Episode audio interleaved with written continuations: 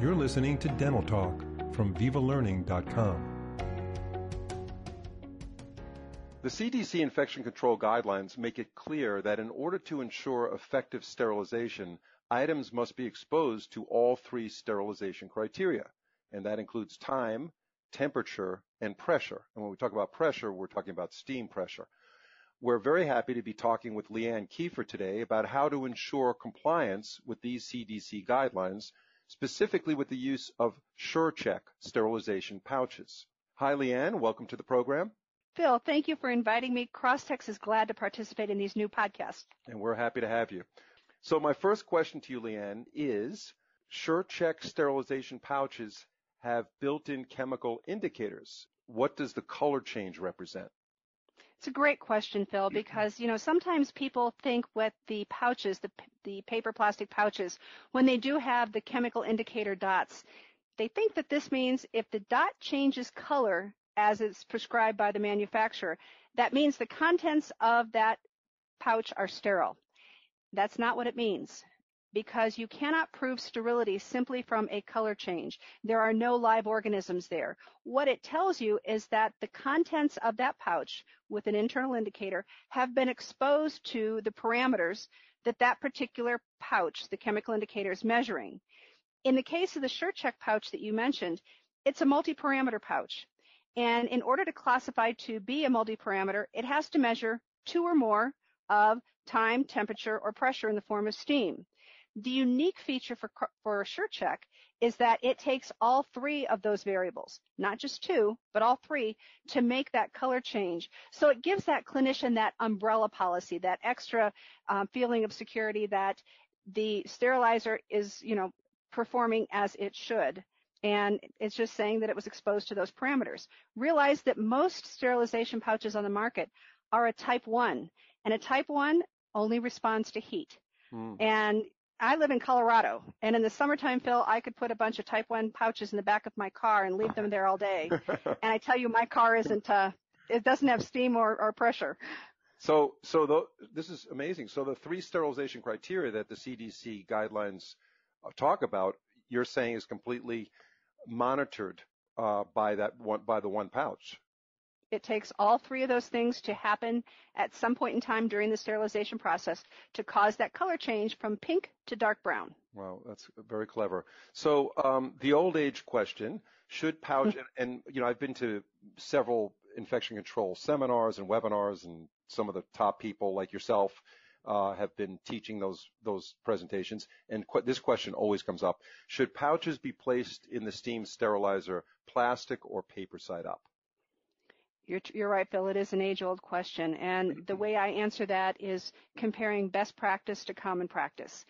And what our guidelines and standards tell us, meaning CDC guidelines and the AAMI mm-hmm. standard 79, that best practice is to place the pouches vertically on a rack like books on a shelf.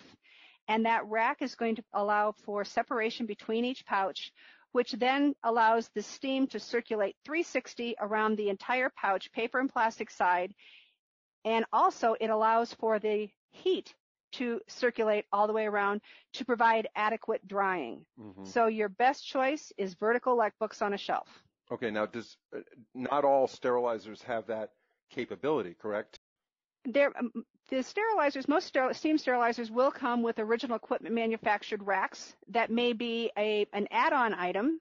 And then there are also supplemental racks that can be purchased that can, you know, be placed on top of the trays to facilitate placing the racks vertically. There's always a way to make it happen. It's just you have to make the choice to invest in the racks and understand why that's best practice um, as opposed to the common practice of placing them horizontally.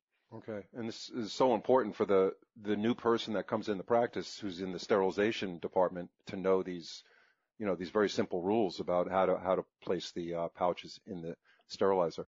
I'd also want to make mention that, you know, we always say to follow manufacturers' IFUs.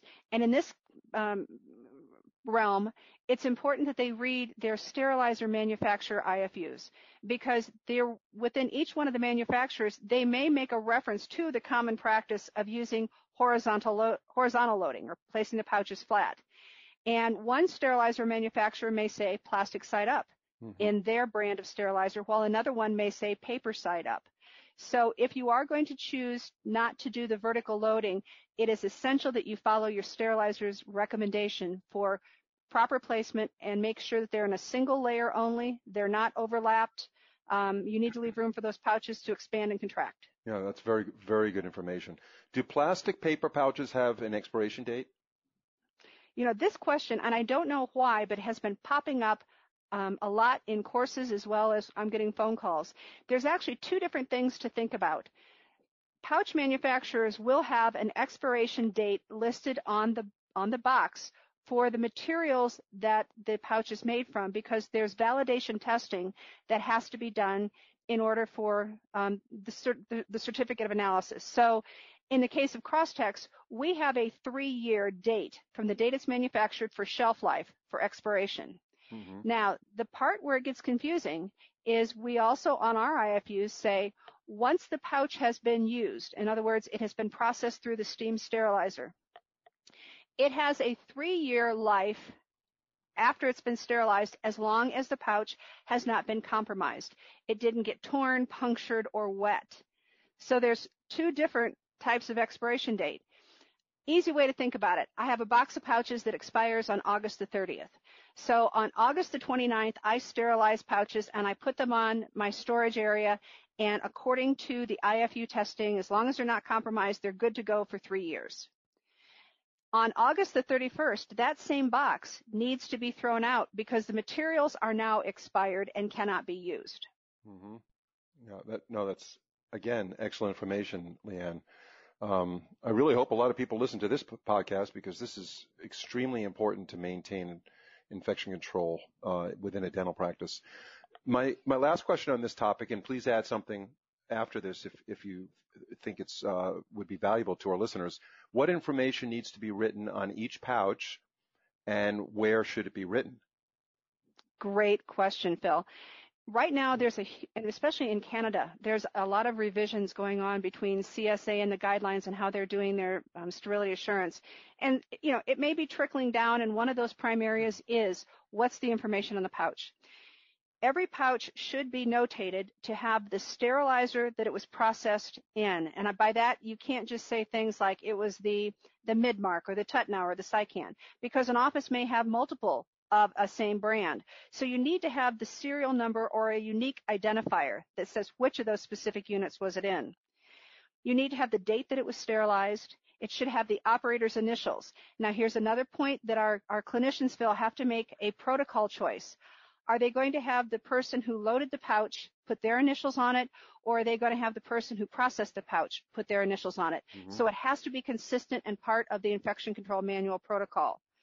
Last but not least, the thing that's coming up is load number or cycle number. Because if we have to go back and do a recall because of a failed biological indicator, it's helpful to know not just what sterilizer and date, but what load of that date that particular instrument was cycled through um, the sterilization. Mm-hmm. Yeah, this uh, yeah, it's all this stuff has to be documented. Do you have some sort of manual that you uh, like an ebook or something that dentists could and uh, sterilization uh, employees could download to get to get this information at Crosstex? Well, fortunately, we, you know, we all uh, abide by CDC guidelines, and Crosstex bases our infection control procedures based off of CDC guidelines because that is the evidence-based information. I would encourage our listeners, Phil, to either go to the CDC website or you can go to the osap.org, osap.org, right. and do a search for CD. Just put CDC summary because in 2016, the CDC released a very user-friendly document that sort of gives us um, a review of the 2003 guidelines, which are still valid, and it helps to take them through what the requirements for instrument reprocessing are. So all those documents can be downloaded from the CDC. That would be the that's, that's, what I'd recommend. Yeah, that, that's that's fantastic. Uh, we we urge all of you to do that um, yeah. right after this podcast to do it. Uh, so. and one point I did forget to mention that we should share with our listeners: they should be writing only on the plastic part of the pouch. They should not be writing on the paper side, and they should be writing with a wet pen, not a ballpoint pen, not a pencil, not a crayon. It should be a an approved um, ASTM wet pen. Oh wow, that's I didn't even know there was such a thing.